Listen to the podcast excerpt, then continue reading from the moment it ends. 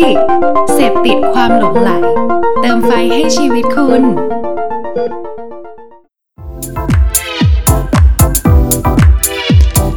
Level Up Podcast สวัสดีครับ ชาว The Level Up Podcast นะครับ วันนี้เรากลับมาอีกครั้งแล้วนะครับ แต่ว่า ไม่ต้องตกใจนะครับ ถ้าเสียงรอบนี้ไม่ใช่ของน้องเก่งนะครับพอดีว่าผมทศนะครับทศพลเหลืองสุพรนะครับ รอบนี้มาเป็นพิธีกรหลักแทน เพราะว่าน้องเก่งไม่สบายนิดหน่อยนะครับ แต่ว่าเขาจะยังอยู่กับเรานะ รวมไปถึงว่าใครที่คิดถึงน้องโค้งนะครับ หลังจากที่ไม่ได้อยู่ด้วยกันมาประมาณสักสองเทปแล้วก็เขาก็จะกลับมาพร้อมคุยด้วยกันกับเราในวันนี้นะครับเอาเป็นว่าครับผมขอเสียงของเขาหน่อยฮะสวัสดีครับคุณเก่งสวัสดีครับคุณโคครับ สวัสดีครับ สวัสดีครับ สวัสดีครับ สวัสดีครับ วันคุณนี้พูดซ้อนกันเนี่ยผมให้คุณเก่งแนะนำตัวใหม่อีกทีก็เออผมเก่งนะครับ ทุกคนคงจะได้ยินผมมาประมาณห้าสิบกว่าเทปแล้วนะครับอ่าก็แต่วันนี้เสียงผมจะแย่หน่อยนะครับ ขึ้นจมูกนิดๆก็ขออภัยทุกท่านด้วยนะครับ ครับมันไม่ค่อยสบายนิดหน่อยครับ ครับผมครับสวัสดีครับโคครับโอเค ก็วันนี้นะครับเราก็จะมาคุยในเรื่องท็อปิกใหม่ หลังจากที่อ่า สองเทปที่แล้วนะครับ เราคุยเรื่องของ niche แล้วก็คุยเรื่องของ next ของ niche อีกทีหนึ่งอะนะครับ เรามาคุยในสิ่งที่สำคัญเหมือนกันในในในความรู้สึกของหลาย ๆ ธุรกิจเอาจริงๆคือไม่เรียกว่าธุรกิจก็ได้นะ เรียกว่าใคร ๆ ก็ตามตอนเนี้ยขาดเจ้าสิ่งนี้ไม่ได้เลยนะครับ สิ่งนั้นก็คือ Data นะครับครับเราเรามีการพูดคุยเรื่อง Data ไปหลายครั้ง มีการพูดคุยถึง กับคนที่เป็นผู้เชี่ยวชาญในการใช้ Data หลายหลายหลายท่านเหมือนกันอะไรเงี้ย แต่ครั้งเนี้ยเราอยากมารีคอร์ความสำคัญของมันอีกครั้งหนึ่งอะครับ เก่งกับโคกครับผมคือเราเป็นคงคงเป็นเพราะว่าช่วงนี้เนี่ยมีคนพูดคำนี้เยอะมากขึ้นพอสมควร แล้วหลาย ๆ คนก็เริ่มแสดงเขาเรียกอะไรนะ เหมือนความเห็นต่อไอ้คำคำเนี้ยอยู่หลาย ๆ ครั้งนะครับอืมว่าจริง ๆ แล้วเนี่ย มัน มันดียังไงเหรอหรือว่าเอ้ยมันมันเป็นสิ่งที่สำคัญมากขนาดนั้นเลยเหรออะไรอย่างเงี้ยนะครับ อืมผมขอแชร์ก่อนนะ ในส่วนตัวของผมนะครับ ก็คือว่าผมเนี่ยทำงานฝ่าย media publisher นะครับ วันๆเนี่ยก็จะอยู่กับเรื่องของการผลิต content สร้าง media สร้างสื่อหรือสร้างเรื่องราว story ต่างๆ ในในในการผูกเรื่องผูกประเด็นนะครับ Data สำคัญสำหรับเราไหมเออเอาแค่ as a publisher นะ เราพบว่า Data สำคัญในเรื่องของประสบการณ์ อืมเราใช้ Data ในในในรูปแบบนั้นมากกว่า เช่นเอ่อควรพาดหัวยังไง หรือแฟนคลับของเราเนี่ยน่าจะสนใจเรื่องประมาณไหนนะครับ แล้วก็รวมไปถึงว่าในสถานการณ์ประเด็นร้อนแรงขนาดเนี้ยเราควรจะเล่นข่าวนี้ไหม หรือเราควรจะหันไปทำอะไรอย่างอื่นหรือเปล่านะครับ ดังนั้นเวลาพอพูดถึง Data เนี่ยมันมันมันเลยไม่ใช่ Data ในเรื่องของแบบ as a consumer behavior อะหรือว่าแบบอะไรแบบนั้นนะนะครับ มันมันกลายไปเป็นเรื่องของ experience ซะมากกว่าคำว่า Data ที่เราใช้ประจำนะคครัรับบแต่ว่า Data ของของฝั่งแบรนด์หรือของฝั่งคนที่เป็น Data Scientist อย่างอย่างอย่างหลาย ๆ คนเนี่ยอืมผมก็ไม่มั่นใจเหมือนกันว่าเขาเขา treat สิ่งนี้เป็นยังไง แล้วก็มันสำคัญหรือเปล่าในความรู้สึกของแต่ละคน อ่า ให้แชร์ก่อน อยากให้น้องโคกก่อนแล้วกันครับน้องโคก หายไปหลายเทปน้องโคกว่าไงครับผมสำหรับ Data ในฝั่งแบรนด์ที่มีใช้กันหลาย ๆ คนน่าจะเคยได้ยินที่คนพูดกันว่า Big Data Big Data เนี้ยในมุมมองของฝั่งแบรนด์สามารถนำมาใช้ได้จริงครับ แต่ขึ้นอยู่กับว่าคนใช้ สามารถใช้ได้ขนาดไหน โดยส่วนตัวที่ผมทำแบรนด์อยู่ Data ที่ใช้ส่วนใหญ่เป็น Data พื้นฐาน พื้นฐานในที่หมายถึง พวกชื่อข้อมูลลูกค้า แต่มันยังไม่ได้ไปเจาะลึกถึง behavior ของลูกค้าขนาดนั้น อืม อือฮึก็ต้องต้องพูดก่อนนะครับ ว่าโดยทั่วไปแล้วเนี่ย มันกลายไปเป็นเรื่องปกติไปแล้วนะครับ เก่งครักับบการที่แบบว่าเวลาเราจะออกแคมเปญหรือว่าเราจะทำอะไรสักอย่างหนึ่งเนี่ย เราต้องมีการแบบ collect data กันเป็นประจำอยู่แล้ว เช่นครับเอ่อตอบแบบสอบถามให้หน่อย ใส่ชื่ออืมนามสกุลอายุอีเมลนะครับ หรือว่าว่าใช้ส่วนลดอันนี้นะครับกรอกชื่ออีเมลเบอร์โทรศัพท์อะไรอย่างเงี้ยครับ ครับถามเก่งบ้างเก่งครับ Data เนี่ย มันในฐานะคนที่อยู่กับมันทุกๆวันเนี่ยครัมับนสำคัญขนาดไหน แล้วมันมีวิวัฒนาการเป็นยังไงบ้างแล้วครับ ตอนเนี้ยสำหรับตอนเนี้ย อืม โอเค ก็ผมต้องอธิบายก่อนนะครับ ที่จริงอะเราเราอะ เราไอสิ่งที่ว่า Data เนี่ยมันมันมันมันมันเหมือน มันมันถูก record อะไรที่มัน record ได้ครับมองมองว่ามันคือ Data ทั้งนั้นอืมนะครับผมคือสมัยก่อนไอ้เรื่องของภาษาภาษาหรือหนังสืออะไรเงี้ย มันก็มองก็เป็น Data รูปแบบหนึ่งเท่านั้นแต่เผอิญสมัยสมัยนั้นอะคือไอ้ Data พวกเนี้ยมันมันเอาไปใช้ประโยชน์อะไรไม่ได้นะครับผมมันมันแค่ได้แค่ส่งต่อเรื่องราว ซึ่ง Data ถ้าเกิดถ้าให้พูดกันให้เห็นภาพอะครับ มันจะมีมันแบ่งออกเป็นสองสองแบบนะครับ แบบแรกเรียกว่า structure data อะอืมที่สองคือ unstructured data นะครับอืม structure data ก็นึกภาพนะครับ ก็คืออาข้อมูลที่มีการถูกจัดระเบียบเป็นแบบเป็นเป็นเป็นโครงสร้างครับ เช่นเอ่อรายรับรายจ่ายใช่ไหมครับ หรือว่างบกำไรขาดทุนอันนี้มันมีจัดการจัดเป็นโครงสร้างหรือเอ่อเอ่อ list รายชื่อของลูกค้าอ่าประมาณเนี้ยครับเหมือนที่สมมติน้องน้องที่น้องโคกทำก็จะมี list รายชื่อของลูกค้าว่า ใครซื้ออะไรอะไรอย่างเงี้ยเออนี่คือนี่คือ structure data unstructured data ลองนึกภาพครับเอ่อเวลาเราเล่น Facebook เนาะเวลาเรามีอัพรูปเนี่ย ก็คือรูปภาพวิดีโออะไรพวกเนี้ย มันไม่สามารถถูกจัดเรียงเอามาเป็นเหมือนเป็นาวางโครงสร้างได้ แต่มันจะถูกเก็บเอาไว้ไอ้พวกเนี้ยครับเขาเรียกว่า unstructured data คือข้อมูลที่ไม่ถูกจัดระเบียบ เช่นรูปภาพ เช่นอ่าอีโมติคอนเช่นวิดีโออะไรอย่างเงี้ยครับผมเนี่ยคือ unstructured data แต่ถ้าแล้วก็เอ่อที่พี่ยศถามว่าตัวเนี้ยมันก้าวก้าวมาไกลแค่ไหนแล้วครับผมอืมถ้าถ้าผมมองนะ คือข้อมูลเนี่ยมันเหมือนเดิม แต่เอ่อวิธีการเอามาประยุกต์ใช้เนี่ยครับผมมันถูกพัฒนาขึ้นอืมเอ่อสมัยก่อนเนี่ย เราจะมองการข้อมูลก็คือเราแค่เก็บเอาไว้ เหมือนเหมือนเหมือนเอ่อพวกฐานข้อมูลประชา ไอประชากรอะไรเงี้ยครับ คือ คือเก็บเอาไว้เรคคอร์ดเอาไว้ก่อนไม่รู้จะใช้อะไรนะครับ อันเนี้ยคือสมัยก่อนเอ่อปัจจุบันนะครับ ปัจจุบันเนี่ยเอ่อเราจะได้ยินสิ่งที่เรียกว่านะที่ผมพูดบ่อยๆ personalization อะไรอย่างอืเงี้ยมคืออืมอืมอืมคือเอาข้อมูลมานะครับผมเอามาดูว่าเอ้ยเอ่อคนนี้ควรจะเอ่อได้รับเอ่อสิ่งนี้นะ เพราะว่าจากข้อมูลเอ่อ โดยพื้นฐานแล้วคนที่มีพฤติกรรมคล้าย ๆ คนเนี้ย ส่วนใหญ่จะชอบแบบนี้กัน อะไรประมาณเนี้ยครับ มีแนวโน้มว่าอืมคนคนนี้จะชอบเหมือนที่เคสประจำที่ที่เอ่อห้างห้างหนึ่งสามารถ forecast บอกได้ว่าคนเนี้ยกำลังตั้งครรภ์เพราะว่าปกติแล้วเอ่อผู้หญิงที่ซื้อของพวกเนี้ย ส่วนใหญ่จะตั้งครรภ์เราอืมอืมก็เลยซื้อส่งของเอ่อ voucher พวกเกี่ยวกับของแม่และเด็กเนี่ยให้กับผู้หญิงคนนี้อย่างเงี้ย มันอืมมันคือมันคือมันคือรูปแบบเดียวกัน อนาคตล่ะ อนาคตคืออะไร อนาคตเนี่ยเอ่อสักพักหนึ่งอะครับผม Data เนี่ย มันจะเก็บจนตันแล้วอนาคตที่ผมมองนะ คืออมจะเป็นยุคที่ เออเราคือปัจจุบันคือทำอะไรบางอย่าง เลยเกิดเลยเกิดแบบนี้ ข้อมูลเลยส่งข้อมูลจากข้อมูลมันเลยส่ง ให้เราได้เจอแบบนี้ อนาคตอะมันจะแบบว่า แค่เราแค่เราคิดอะครับ มันก็ มามีมีก็มีสิ่งนี้มาลอยมาตรงหน้าแล้วคือ มองได้ไกลกว่าเรามองอะครับผมมองแบบว่าคล้ายๆแบบว่าเออเรายังไม่ทันเรายังไม่ทันรู้สึกเลย แต่มันก็เสนอในสิ่งที่เราตรงใจแล้ว อะไรประมาณเนี้ยครับ ผมมันจะแบบมันจะไปได้ไกลถึงขั้นนั้นเลยอะครับ ผม อืม ครับผม ไม่โอแน่ใจเคไม่แน่ใจว่าพี่ทศเคยไดีนพี่หนุ่ยการตลาดมาตอนเรียกว่าไฮเปอร์ครับผมไฮเปอร์เพอร์ a l i z a t i o n ไอ้นั่นนะครับ คือคืออนาคตใช่ อ่าอ่าเดี๋ยวเดี๋ยวเดี๋ยวเรื่องของอนาคตเราเราเราว่ากันอีกทีเมื่อกี้เก่งแบบว่าให้ข้อมูลมาเพิ่มเลย เยอะแยะพอสมควร เพราะว่าอืมคำถามจากคำถามที่ถามไปอ่าโอเค น้องน้องน้องโคกครับขออีกรอบหนึ่งฮะว่าครับผมสำหรับในแบรนด์แล้วเนี่ยอ่า Data เนี่ยมันมีประโยชน์ยังไงบ้างครับ เมื่อกี้มีเล่าให้ฟังแล้วแหละว่ามันมีการ collect data แบบพื้นฐาน แต่ว่าโดยปกติแล้วเนี่ยในฐานะของคนทำแบรนด์เนี่ยครับ เอา Data ไปใช้ ยังไงบ้าง หรือว่ามีขอบเขตไหนที่อยากได้จาก Data อีกบ้างครับ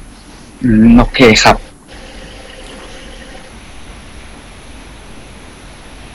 โอเคครับผม ในขอบเขตของ Data ที่ทางแบรนด์ส่วนใหญ่โฟกัสกันมาก ๆเลย ถ้าเป็นในมุมมองของของเรื่องของคำสั่งซื้อที่มีการซื้อ และมีออเดอร์เข้ามา ส่วนใหญ่ เวลาที่ลูกค้ากรอกสำหรับทำการสั่งซื้อก็จะกรอกข้อมูลทั่วไปใช่ไหมครับ แต่การที่แบรนด์จะดูให้ลึกมากกว่านั้น คือการดูไปถึงพฤติกรรมการซื้อของลูกค้าว่า ลูกค้ามีพฤติกรรมการซื้อแบบไหน ตรงเนี้ยเป็นข้อมูลที่ทางแบรนด์อะได้มาอยู่แล้วเหมือนที่พี่เก่งพูดว่าสมัยก่อนเรามีการเก็บข้อมูลไว้อะแต่เรายังไม่ได้ถูกนำมาใช้ อืมครับ แต่การที่เราใช้ข้อมูลตัวนี้ได้อะอาจจะต้องมีคนมานั่ง analyze เพื่อดูอีกกันอีกทีหนึ่ง อย่างที่พี่เก่งเอออย่างที่พี่โทถามมาเมื่อกี้ทางแบรนด์มีมี Data ที่สนใจอยากได้ไหม ผมมองว่าแบรนด์อะมี Data พร้อม อันนี้อันนี้พูดหมายถึงแบรนด์ที่มีการเก็บ Data อยู่เรื่อยๆนะครับ ไม่ได้ไม่ได้พูดถึงถึงแบรนด์ที่แบบ ยังเขียนข้อมูลลงกระดาษ แล้วสับแล้วยังไม่สามารถเอาข้อมูลมาใช้ได้อะไรอย่างเงี้ย อืม ครับ มองว่า Data มันมีครบอยู่แล้วแหละ มันลอยอยู่ในอากาศอยู่ที่ว่าเราจะเอามาใช้ได้มากน้อยแค่ไหน ซึ่งตรงเนี้ย ขึ้นอยู่กับแต่ละแบรนด์ว่าสามารถวิเคราะห์ข้อมูลแล้วเอามาทำอะไรได้บ้าง คุยต่อครับผม คือจริง ๆ แล้วเนี่ย topic ตามชื่อตอนของเรานะครับ มันจะชื่อตอนว่า data is past data is future นะครับ มันมีไอเดียหนึ่งที่เกิดขึ้นมา จนมาเป็นชื่อตอนเนี่ยก็คือว่าเราได้มีความเห็นหนึ่งเกี่ยวกับ Data นะครับ จากจาก ในโซเชียลมีเดียครับ ซึ่งเราไปเห็นมาค่อนข้างมากระทบใจพอสมควร เขาบอกว่า Data เนี่ยมันเป็นเรื่องของอดีตนะ ถ้าคุณอยากจะสร้างสิ่งใหม่เนี่ย คุณอาจจะต้องมองอะไรที่มันเลยกว่า Data ไปแล้วหรือเปล่าอะไรเงี้ยนะครับ อืม ก็คือว่า เราก็เลยอยากจะรู้ว่าจริง ๆ แล้วเนี่ย ในความเห็นของแต่ละคนแล้วเนี่ย Data มันสามารถสร้าง creativity หรือว่ามันสามารถสร้างเป็นของใหม่ ได้จริงๆไหม แล้วว่ามันจะสามารถให้อะไรกับเราได้หรือเปล่าหรือจริง ๆ แล้วเนี่ยการที่มี Data เนี่ยเป็นเพียงแค่เครื่องมือหนึ่งที่ทำให้เราอุ่นใจ จากจากสิ่งที่เราเคยตัดสินใจไม่ได้ครับ อืม อันนี้ถามเก่งก่อนบ้าง โอ้คำถาม เป็นคำถามที่ดีนะครับอืมคำถามชอบมากคำถามไม่ไม่เพราะว่าคำถามยากเพราะว่า เพราะว่าเราเราเราว่ามันเป็นเรื่องที่น่าสนใจมากเลยในในในมิติหนึ่งนะว่าในขณะเดียวกันเราทุกคนต่างอยากรู้ว่า เอ้ยมันจะเกิดอะไรใหม่ ๆ ได้อีก เพราะว่ามันเราก็เห็นอะไรหลาย ๆ อย่างมาเกือบทั้งหมดแล้วนะ แต่ว่าไอสิ่งที่ไอสิ่งที่เรากำลังพูดถึงกันอยู่ทุก ๆ วันเนี่ยว่าต้องเก็บนะนั่นนี่นี่นู่นนะมันเป็นเรื่องของ Data ซึ่งมันเป็นสิ่งที่ผ่านมาแล้วไงก็เลยกำลังจะพูดว่าไอความเซอร์ไพรส์ต่างๆ หรือความ หรือความสร้างสรรค์ครีเอทีฟต่าง ๆ เนี่ย มันจะเกิดขึ้นได้จาก Data จริง ๆเหรอครับ อืม อืมอืมเอ่อในในในความคิดเห็นของผมนะ อืมทั้งหมดต้องต้องบอกก่อนว่าในความคิดเห็นผมอะอืม คือผมมองว่าการมี Data เนี่ยครับผมมันเหมือนแค่ทำให้เรารู้ว่า ตอนเนี้ยเอ่อเราเราเราได้เดินทางมาถึงจุดไหน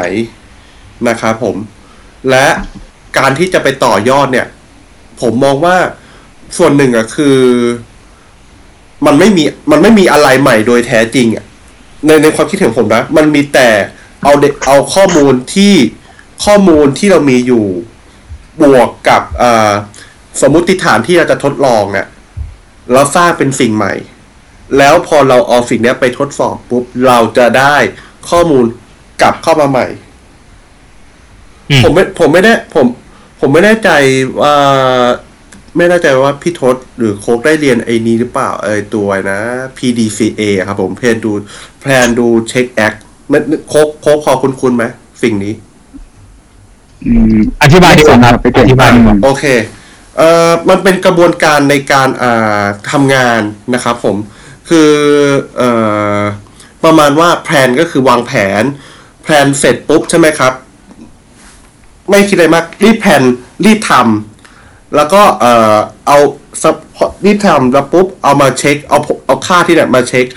พอเช็คเสร็จปุ๊บก็ act ต่อคือลงมือทำต่อ meaning ก็คืออะไรครับมีนิ่งก็คือเอ่อทุกครั้งที่เรารีบทำเนี่ย เราต้องรีบเก็บข้อมูล เพื่อเอามาทำในสิ่งใหม่ต่อ ผมเลยมองว่าจริง ๆ แล้วอะเอ่อในการสร้างสิ่งใหม่เนี่ย มันควรที่จะต้องมีข้อมูลจากสิ่งเก่าอยู่ก่อน เพราะว่าก่อนที่เราจะสร้างสิ่งใหม่ เราต้องแพลนซึ่งไอการแพลนคือเอาข้อมูลจากของเก่ามาเอาข้อมูลมาเก่าเสร็จมาปุ๊บเอามาทำดีได้รีฟอร์เป็นยังไงไอ report ตัวเนี้ยเอาทุกอย่างเอาประมวลรวมผล ซึ่งก็คือ Data เอากลับมา แล้วก็ act ต่อทำงานต่อ มันคือกระบวนการเหมือนเป็นไอ้นะเหมือนพวก tech startup อะครับพี่ทศอืมเขาเขาจะใช้ loop เนี้ยในการทำงาน รีบทำรีบ เหมือนคล้ายๆเหมือน flow ในการทำงานมันจะเร็วมากคือ รีบทำรีบหาหาข้อผิดพลาดเพื่อเพื่อที่จะ run ต่ออะไรอย่างเงี้ยครับผม อันนี้นี้ในเชิง business นะ แต่ถ้าเกิดเป็นงานงานสร้างสรรค์อะผมก็มองว่าจริง ๆ แล้วอะการการการสร้างสิ่งใหม่ล้วนต้องมีพึ่ง Data นะครับเอ่ออถามว่าทำถามว่าทำไมเวลาเราจะทำคอนเทนต์ปังๆนะใช้ใช้คำคำคำวัยรุ่นนะคำทำคอนเทนต์ปังๆอะ เราต้องคล้ายๆเหมือนหาเหมือนเหมือน เหมือนคล้ายๆแบบว่าไอ้นะทริกเกอร์อะว่าเฮ้ยเพจของฉันอะเวลาพูดอะไรพวกเนี้ย พูดประเด็นเนี้ย พูดมุมเนี้ยปังทุกทีเลย หรือพูดจังหวะอะไรประมาณเนี้ยรับรองแบบคนกดไลค์กดแชร์เพียบเลย ไอ้ซึ่งสิ่งเนี้ยครับ มันคือ Data ทั้งนั้นเลยอืมแต่แค่ อันนี้ในมุมมองของเราแต่แค่บางทีคนเขามองว่า อ๋อ โอเค อ๋ออ๋อคนเขาชอบตีว่า มันเหมือนเป็นมันเหมือนอ๋อ ฉันเข้าใจแล้ว แต่เขาไม่ได้มองว่านี่คือ Data ฉันมอง อ๋อ มันเป็นอย่างนี้นี่เองเท่านั้นเองครับเขาเขาเขาไม่ได้มองมันว่าเป็น Data ที่ไว้เก็บข้อมูล อันนี้คือสิ่งที่ผม สิ่งที่ผมคิดนะ อืม อืมอืมอืมอะครับ โอเค เก่งให้ไอเดียไว้ประมาณนี้ น้องโคกคิดยังไงครับ น้องโคกคิดไงกับโจทย์เดียวกันเลยว่า Data เนี่ยมันเกิดมาจากอดีตนะครับ มันก็คือเป็นการเก็บประสบการณ์ เก็บเรื่องราวเก็บข้อมูลเนี่ย แล้วไอ้ข้อมูลเหล่าเนี้ย มันจะสามารถสร้างเกิดขึ้นมาเป็นสิ่งใหม่ได้ไหมทั้งที่จริงๆแล้วว่ามันเนี่ยเป็นเรื่องที่ผ่านมาแล้ว ส่วนตัวผมเนี่ย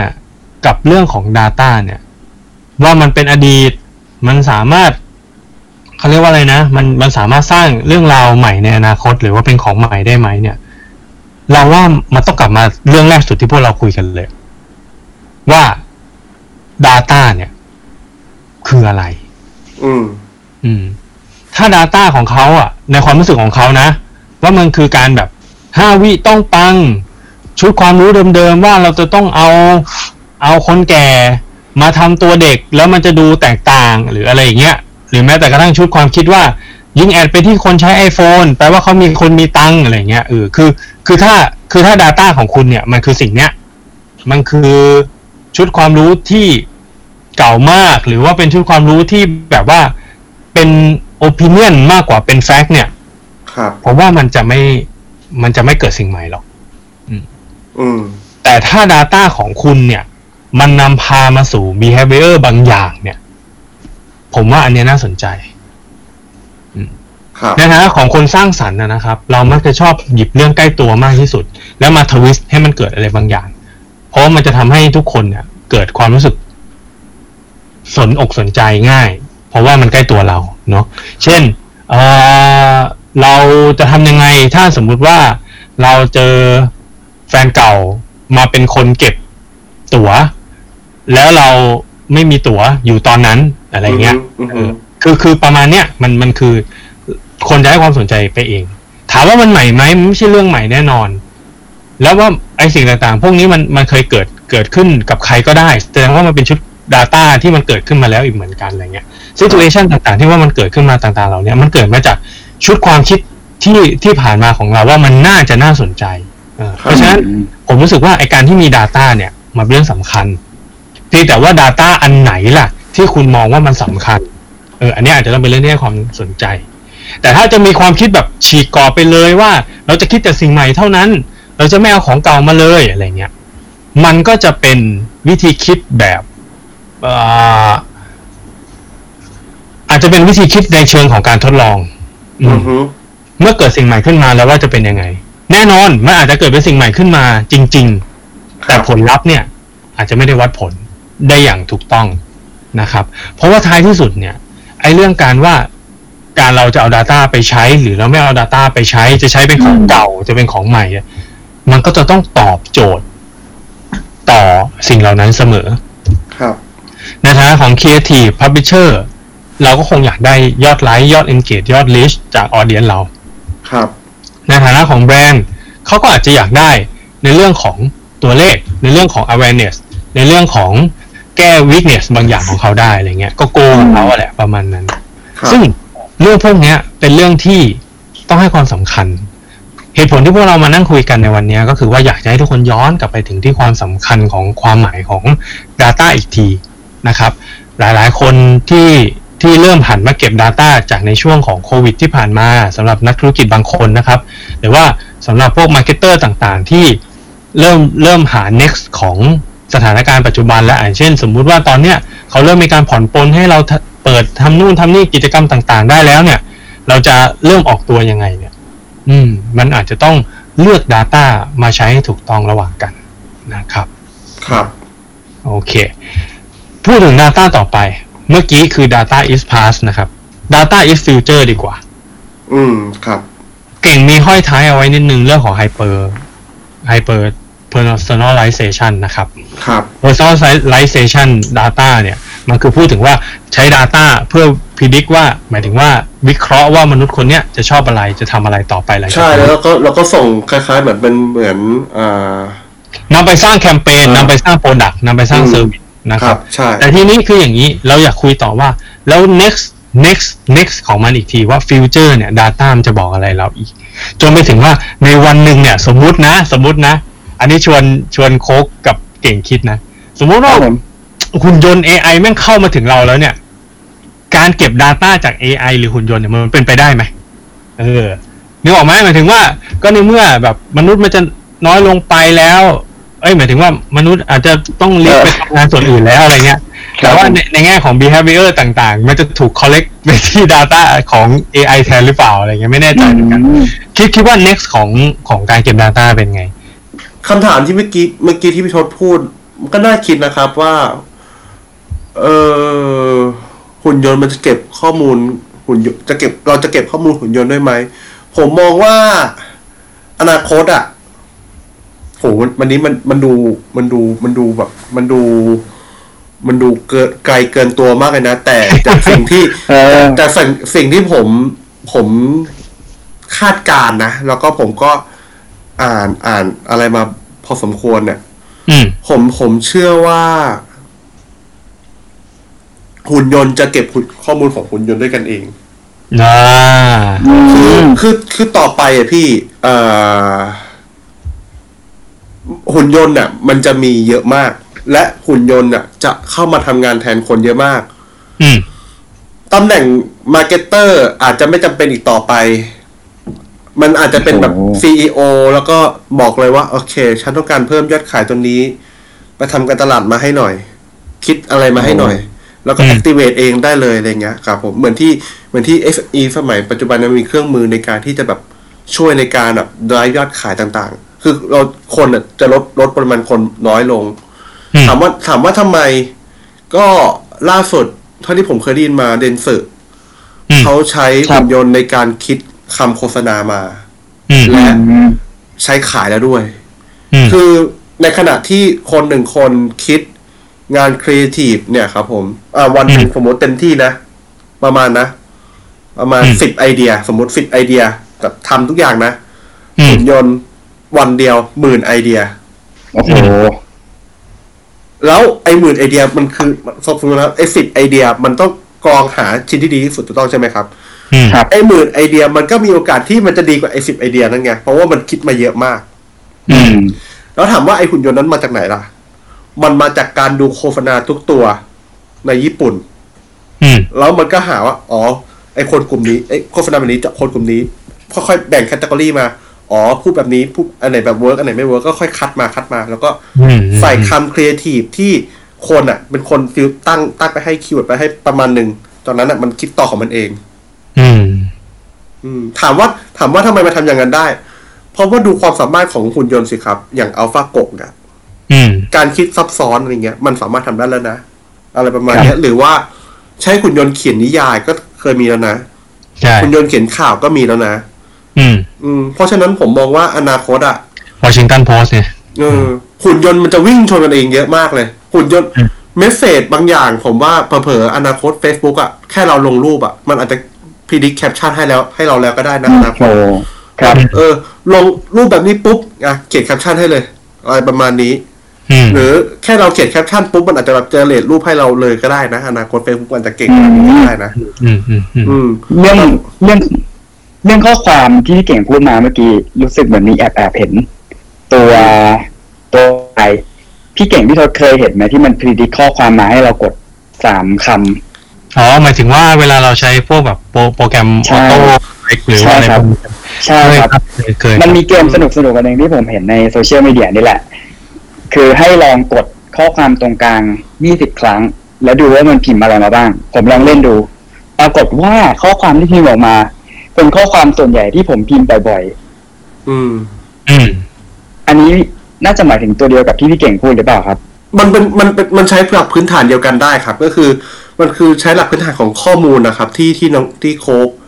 พิมพ์บ่อยๆ แต่ไอเนี้ยมันก็คืออ่าอนาคตคืออย่างเช่นอ่า Facebook มันอาจจะแบบมันเข้าใจคนมากขึ้นไงครับ มันก็อาจจะพิจิตได้ว่า อ๋อ แบรนด์ที่ลงรูปสินค้าประมาณนี้ ควรจะใช้คำแบบนี้ อนาคตนะครับ มันจะเป็นแบบนี้ และอย่างที่สองเนาะอืมหุ่นยนต์หุ่นยนต์จะวิ่งชนกันมั่วแล้ว อย่างที่สองคือหุ่นยนต์เนี่ย นอกจากเก็บข้อมูลกับหุ่นยนต์ด้วยกันเองแล้วเนี่ย หุ่นยนต์เนี่ยจะเขาเรียกไงอะครับ เท่าที่ผมมองนะ คืออเข้าใจไปถึงแบบตัวตนน่ะ คือตอนเนี้ย คือคือตอนเนี้ย หุ่นยนต์เนี่ยยัง อันแรกสุดคือเข้าใจว่า โอเค เราชื่ออะไร อันที่สองคือเข้าใจพฤติกรรม อันที่สามคือเข้าใจตัวตน เข้าใจตัวตนหมายถึงว่า สิ่งที่เราคิด สิ่งที่เรานึก ดังยังไม่ได้ทำออกมาเลยนะ แต่แค่คิดก็นึกหรือคุณยนต์ก็จะเข้าใจ เพราะว่าหุ่นยนต์มันเก็บข้อมูลมากพอ จนอืมเข้าใจเราหมดหมดแล้ว ใช่อืมอืมประมาณเนี้ยครับ ผมผมคิดว่า ผมคิดว่าหุ่นยนต์จะสามารถเท่าที่ผมเห็นนะเท่าที่ผมดูมาวิมันจะเข้าใจคนได้มาก ลึกมากๆ เพราะว่าทุกวันเนี้ยเวลาที่ Alchemist ทำงานนะครับผม เราก็ใช้ Data ในการที่จะเข้าใจ customer มากๆ ดูเรื่องของ journey ของเขาดูเรื่องของเอ่อพฤติกรรมที่มันเกิดขึ้น แต่ผมคิดว่า ถ้าเอ่อบริษัทไหนที่มีงบประมาณมากพอ มันจะใช้ในเรื่องของ AI แล้วเมื่อไหร่ที่บริษัทไหนมีการใช้ AI เท่านั้นแหละ บริษัทนั้นน่ะ จะได้เปรียบทางการแข่งขันกับบริษัทอื่นทันทีอืมอืม เรื่องนี้ก็เป็นเรื่องที่มีการพูดคุยกันเยอะพอสมควรนะครับ เพราะว่ามันไม่ใช่ความลับอีกต่อไปที่ AI สามารถทำได้มากขึ้น แล้วเราก็อดทนกันน้อยลงด้วยนะ ในฐานะคนทำงาน อืมมันมีเคสหนึ่งที่น่าสนใจมากเลยของของของตัว Washington Post นะครับ ที่ที่เขาให้ทางเอ่อ หุ่นยนต์นะครับอืม Machine Learning AI ต่างๆ เหล่าเนี้ยมาเขียนข่าวให้ เนื่องจากว่ามันจะมีหัวข้อข่าวบางเรื่องที่ คือคือถ้าเมื่อไหร่ก็ตามที่คุณพูดคาว่าเป็นอ่าสำนักข่าวระดับโลกเนี่ย ระดับโลกนะ แปลว่าคุณจะต้องมีข่าวทั่วโลก หรือว่าข่าวที่ครอบคลุมประเด็นให้ได้มากที่สุดนะครับอืมกีฬาคุณจะต้องมีให้ทุกประเภทนะครับ เรื่องของเออสถานการณ์ คุณก็ต้องให้มีให้ได้มากกว่า 20 หรือ 30 ประเทศชั้นนำอะนะครับ ดังนั้นเนี่ยบางครั้งเนี่ยเราเราไม่สามารถไปไปถึงข้อมูลทุกอย่างได้ครบ เขาก็เลยใช้ AI เนี่ยทำในหมวดที่มันไม่ได้ยากมากอืมเช่นการรายงานเอ่อตลาดหุ้นอ่าค่าเงินอืมที่ว่ามันมันมันมันมันอัปเดตแบบ real-time อยู่แล้ว หรือเป็นเรื่องของผลการแข่งขันที่ผลการแข่งขันกีฬาที่ว่ามันมีภาพจำที่ ที่ที่แน่นอนนะครับหมายถึงว่ามันไม่มันมันจะไม่ใช่ข้อมูลที่ผิดผิดแปลกไปอะไรเงี้ยเพราะว่าฟุตบอลเนี่ยเมื่อแข่งจบไปแล้วเนี่ยเขาก็จะไม่กลับมาแก้ผลอีกกันอีกอะไรเงี้ยครับครับครับซึ่งสิ่งต่างๆเหล่านี้ที่มันเกิดขึ้นเนี่ย แรกเริ่มจุดเริ่มต้นของพวกมันเนี่ย มันเริ่มมาจากการที่มา support การทำงานของคน สิ่งนั้นคืออะไรรู้ไหมครับ สิ่งนั้นคือการถอดเทปครับ อืม มือสัมภาษณ์ นักข่าว สิ่งที่เหนื่อยที่สุดในการทำงาน คือ เมื่อคุณไปถึงที่หน้าข่าวแล้ว คุณถามคำถามของเขาแล้ว เช่นทำไมถึงเลือกทำแบบนี้ครับ อีกฝั่งหนึ่งตอบกลับมา คุณไม่สามารถพิมพ์ทุกอย่างได้ทัน สิ่งที่คุณทำคืออะไรครับ เอาเครื่องอัดเทปไปอืมแล้วคุณก็เอากลับมาที่ออฟฟิศหรือที่บ้านหรือที่ whatever แล้วแต่คุณ แล้วคุณก็เสียบมันเข้ามา แล้วคุณก็ฟัง แล้วคุณก็พิมพ์ แล้วคุณก็ฟัง แล้วคุณก็พิมพ์ แล้วคุณก็ฟัง แล้วคุณก็พิมพ์ คุณต้องใช้เวลาเนี่ย สมมุติว่า อัดมาครึ่งชั่วโมง คุณอาจจะใช้เวลาประมาณสักแบบเกือบชั่วโมงเลยด้วยซ้ำในการมาฟังทีละประโยคย้อนกลับไปฟังย้อนกลับไปฟังครับ มันก็มีระบบ machine learning มากมายที่เกิดขึ้นนะนะครับ ในเรื่องของการอ่านปากอ่านเสียง ฟังทุกอย่างให้ แล้วมันก็พิมพ์ออกมาเป็นข้อความขึ้นมาเลย ครับ ผลที่ตามของผลที่ตามขึ้นมาของต่างๆเหล่านี้คือพอทันทีที่ว่ามันขึ้นคำมาปั๊บคุณก็จัดการลบแล้วก็ตัดแปะเรียบเรียงทุกอย่างใหม่ คุณกำลังสอนไอ้ระบบเหล่านั้นอะให้รู้ว่า จริง ๆ แล้วอะด้วยชุดด้วยชุดข้อมูลแบบเนี้ยไฟนอลสุดท้ายคือยังไง อืม ซึ่งสิ่งพวกนี้แหละ มันคือสิ่งที่คุณกำลังเทรนให้มันฉลาดขึ้นครับแล้วท้ายที่สุดมันก็จะมาแว้งเอางานคุณไปจากตัวคุณเอง ก็นะครับก็ก็จริงครับ ใช่ครับ อืมครับ ซึ่งในเคสต่างๆ เหล่านี้คือกำลังจะพูดว่า การใช้ Data เนี่ย มันมันกลายไปเป็นสิ่งที่เราหลีกหนีไม่ได้ แต่ในขณะเดียวกัน เราก็จำเป็นที่ต้องพึ่งพามันในระดับที่เราสามารถควบคุมมันได้ด้วยเช่นเดียวกัน อืมผมมองเป็นอย่างนั้นเหมือนกัน สิ่งนี้เนี่ย บางครั้งอาจจะไม่ได้อยู่ที่เรานะครับนึกออกไหมเช่นเช่นเมื่อกี้เก่งก็พูดเรื่องของเคสเดนสื่อเราเป็นพนักงานเดนสื่ออย่างเงี้ย จะให้เรามาบอกว่าเจ้านายอย่าใช้เลยอย่างเงี้ยมันเป็นไปไม่ได้ อืมแต่ในขณะเดียวกัน เราเองก็ต้องเลือกที่จะไม่หลีกหนีไงอืม เราก็ต้องเลือกที่จะ learning เกี่ยวกับมันอืมถ้าท้ายที่สุดหุ่นยนต์มันสามารถทำได้เท่าเราในปัจจุบันนี้ เราต้อง move ไปสู่อนาคตของมันครับ เช่น เราอาจจะเป็นคนเดียวเลยที่ใช้ระบบนี้ได้เป็นได้ได้ได้อยู่คนเดียวในออฟฟิศก็ได้ครับทั้งๆที่จริง ๆ แล้วเนี่ยไอไอระบบเนี้ยแม่งมาเพื่อทำร้ายเราชัดๆแต่ครับไม่มีกูมึงก็ใช้ไม่เป็นนะอะไรเงี้ยเพราะว่ากูรู้จักทุกอย่างของมันแล้วอะไรเงี้ยครับ ครับ อืมผมว่า ผมว่ามันอาจจะต้องหลาย ๆ อย่าง คนจะชอบพูดนะนะครับ ว่า next ต่อไปคือเราจะต้องมี new skill เนาะแต่ผมอะซีเรียสเรื่องหนึ่งมาก ๆ เลยคือ ผมอยากให้ทุกคนมี new mindset อะครับสิ่งเนี้ยสำคัญที่สุดก่อนทุกอย่างด้วยซ้ำเพราะว่ามันคือการเปิดใจให้คุณยอมรับว่าคุณอาจจะไม่ได้เป็นสิ่งนี้อีกแล้วตลอดชีวิต เพราะคนเราอะครับจะชอบมีความคิดว่า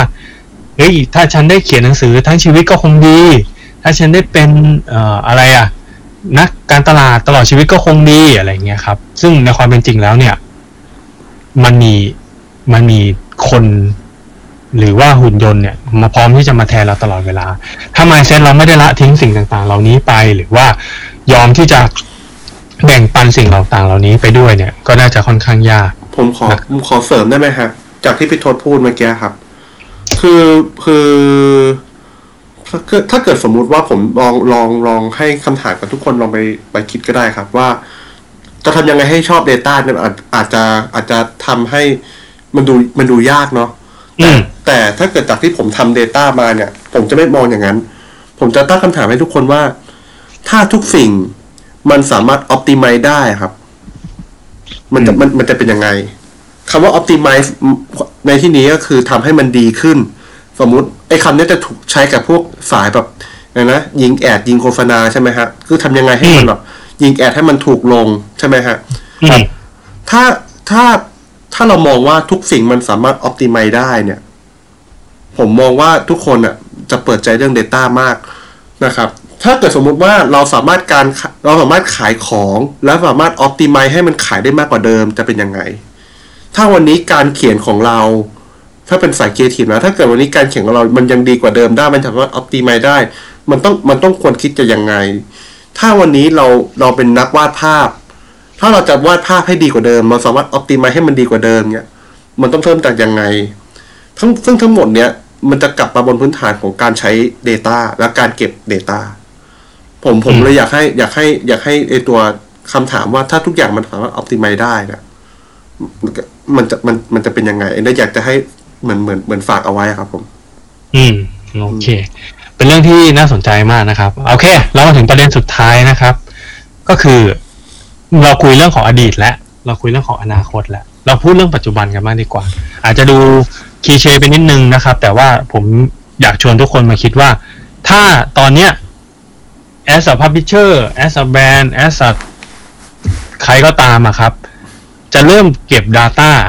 พื่อเป็นประโยชน์กับตัวเองในอนาคตเนี่ย จะต้องมีหลักอะไรบ้างนะครับ ให้ให้ให้ให้ทุกคนบอกมาทีละข้อก็ได้ครับ ไม่ไม่ไม่ไม่จะเป็นที่ต้องมาครบก็ได้นะ แต่ว่าหมายถึงว่าตามตามความคิดของตัวเองอะว่า ถ้าจะต้องเริ่มเก็บ Data แบบเนี้ย อยากเก็บ Data เรื่องอะไรก่อนนะครับ เพื่อเป็นการแชร์ให้สำหรับหลาย ๆ คนที่ฟังกัน อืมโอเคในในกระบวนการพื้นในการทำงานกระบวนการพื้นฐานนะครับ พี่ทศเอ่ออ ปกติแล้วอันนี้อันนี้มันอาจจะคำถามพี่ทศคือ ถ้าจะเริ่มเก็บ Data เนี่ยยังไงใช่ไหมครับ คือใช่ถ้าให้เป็นให้เป็นความรู้สำหรับคนที่ฟังอยู่อะครับหมายถึงว่าเออโอเคเขารู้แล้วว่าอนาคตข้างหน้ามันจะเป็นยังไง แล้วก็อดีตเนี่ยมันเป็นยังไง แต่วันนี้เราคือจะเริ่มเก็บแล้วใช่ไหมฮะใช่อ่าคือแบบอ่าเอาเอาเป็นพื้นฐานพื้นฐานคร่าวๆง่าย ๆ ก่อน เพราะว่าเราเข้าใจว่าหลาย ๆ คนอาจจะไม่ได้มี tools เยอะ อืมอืมอืมอืมอืมอืมเอาเอาเป็นเอาเป็นหลักคิดแล้วกันเนาะใช่ใช่โอเคใช่ เอ่ออันเนี้ยผมอาจจะไม่อ่าไม่ไม่ได้พูดในทุก ๆ อุตสาหกรรมนะ ผมจะพูด based on business โดยพื้นฐานแล้วกันนะครับ ว่าปกติแล้ว business เนี่ยเขาเขาเก็บอะไรกันบ้างนะฮะอืมเอ่อปกติแล้วเนี่ย ทุกๆธุรกิจนะครับผม สิ่งที่เขาต้องมีก็คืออ่า identification data นะครับผม อย่างที่สองนะครับ เขาเรียกว่าเอ่อ profiling data นะครับ อันที่สามเนี่ยเขาเรียกว่าเอ่อ consumption data นะครับอืมแตกต่างกันยังไงนะครับ identification data เนี่ยก็คือข้อมูลที่สามารถระระบุบุคคลได้ นึกภาพอ่าผมชื่อศิรภพเอ่อเอี่ยมลุงโลดใช่ไหมครับ เนี่ย ข้อมูลพวกเนี้ย คือสามสามารถระบุถึงผมได้อะไรเงี้ย เนี่ยคืออม identification data profiling data ตัวอย่างเช่นอ่าผมชอบทานแอปเปิลอืมผมชอบสีดอืมำผมชอบวิ่งตอนเย็น ไอเนี้ยคือ profiling data interest ต่างๆ behavior ต่างๆ ไอเนี้ยคือ profiling data เพื่อบอกครัพบฤติกรรมนะครับ อันที่สาม consumption data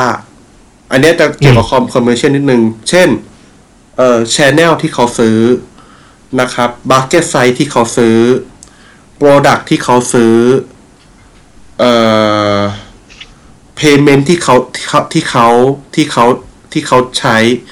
เงินสดบัตรเครดิตอะไรเงี้ยครับ เอ่อ หรือเอ่อการจัดส่งเป็นแบบไหนมาเองหรือเคอรี่หรืออะไรเอ่อ ประมาณเนี้ยครับผมอันเนี้ยคือ con- อะไรที่เกี่ยวกับการขาย consumption data ส่วนใหญ่แล้วผมจะทำขมวดอยู่ในอยู่ในสามก้อนนี้ แล้วก็อ่าหาเอาทุกอย่างเนี่ยมารวมกันเป็นหนึ่ง persona อะไรประมาณเนี้ยครับผมอืมอืมอืมอืมครับ ครับ อันนี้ อันนี้ก็คร่าวๆนะครับ ว่าถ้าเกิดเขาจะเริ่มเก็บอะจะจะเริ่มเก็บยังไงก็คือ เริ่มเก็บจากทั้งสามอันเนี่ยครับ ผม แต่ถ้าเกิดเก็บ ถ้าเก็บได้ไม่ครบเนี่ย ไม่ต้องแปลกใจครับ เพราะว่าทุก แปดในสิบก็เก็บไม่ครบครับ จงเป็นสองในสิบให้ได้นะครับ อะครับขอทวนอีกที มีสามอย่างคืออะไรบ้างครับหนึ่ง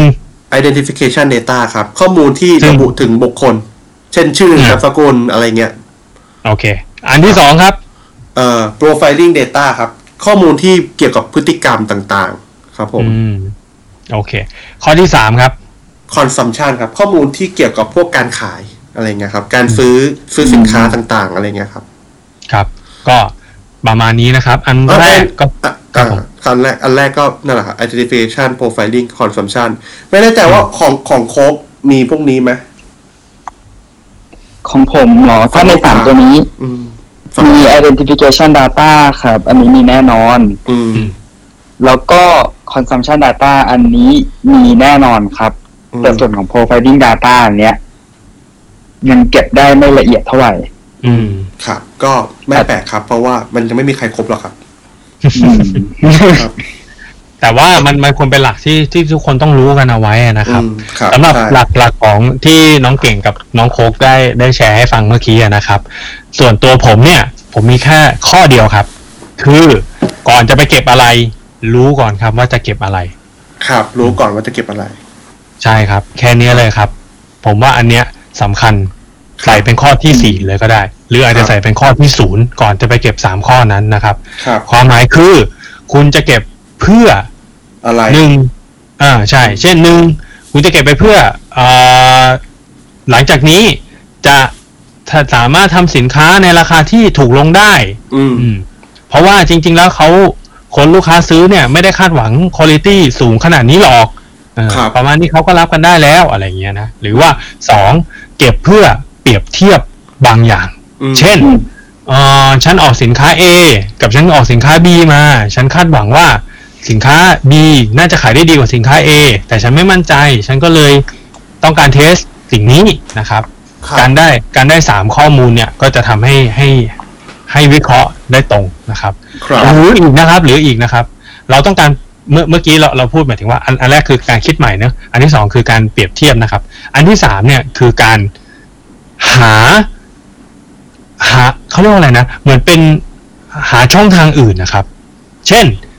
เอ้ยเราปกติเราส่งกับเคอรี่นี่หว่า แต่เราอยากรู้ว่าจริง ๆ เราส่งกับแค่ไปรษณีย์ไทยก็ได้หรือเปล่านะ อะไรเงี้ยครับ ครับเราก็การที่เราได้ข้อมูลอย่างเช่นพวกคอนซัมชันมาอย่างเงี้ยเราก็จะรู้ว่าอ๋อจริง ๆ แล้วเนี่ย เขาไม่ได้กดเลยนะ ว่าจะต้องส่งแบบส่งไวอะ ลูกค้าเราแม่งอดทนรอได้ว่ะ โอเค งั้นกูก็ งั้นเราก็เปลี่ยนเจ้าได้อะไรเงี้ยครับประมาอืณนั้นมซึ่งครับสิ่งพวกเนี้ย มันอยู่ที่ตั้งแต่เริ่มต้นว่าเราตั้งโจทย์อะไรนะครับครับสำหรับใครที่ยังตั้งโจทย์ไม่ไม่เก่ง นึกไม่ออกนะครับ แนะนำให้คิดอย่างนี้ ตอนเนี้ยปัญ คืออะไรออฟฟิศเนี่ยอืมคิดจากปัญหาก่อนก็ได้ เช่นนะ เช่นสักครู่ครับโอ้คอสมันสูงอะ ต้นทุนมันแพง อ่าพี่โอโทษเคครับคุณไปเอาครับต้นทุนทั้งหมดมากลางเลย แล้วคุณมาดูว่าก้อนไหนเนี่ยหนักที่สุด แล้วคุณก็เริ่มคิดว่าคุณจะทำยังไงกับตัวนี้ แล้วก็จึงค่อยไปเลือกที่จะเก็บ Data แล้วก็นำ Data เนี่ยมา support แก้ไขปัญหานี้นะครับ ก็แนวทางเหล่านี้ก็หวังว่าจะเป็นประโยชน์สำหรับใครหลาย ๆ คนนะครับ ก็สำหรับ The Level Up สำหรับ EP นี้นะครับ EP Data is Past Data is Future นะครับ ก็หวังว่าทุกคนจะได้ความรู้แล้วก็นำไป Level Up ด้วยกันนะครับ ตอนต่อไปจะเป็นเรื่องเกี่ยวกับอะไรก็เดี๋ยวมารอฟังกัน หรือใครที่มีไอเดียว่าอยากจะคุยอะไรกับพวกเรา หรือว่าอยากให้พวกเราไปคุยกับใคร หรืออยากจะให้พวกเราคุยเรื่องอะไรนะครับ ก็แชร์กันมาได้นะครับ แล้วก็ยังไงวันนี้ขอลาไปก่อนนะครับ สวัสดีครับ ครับครับ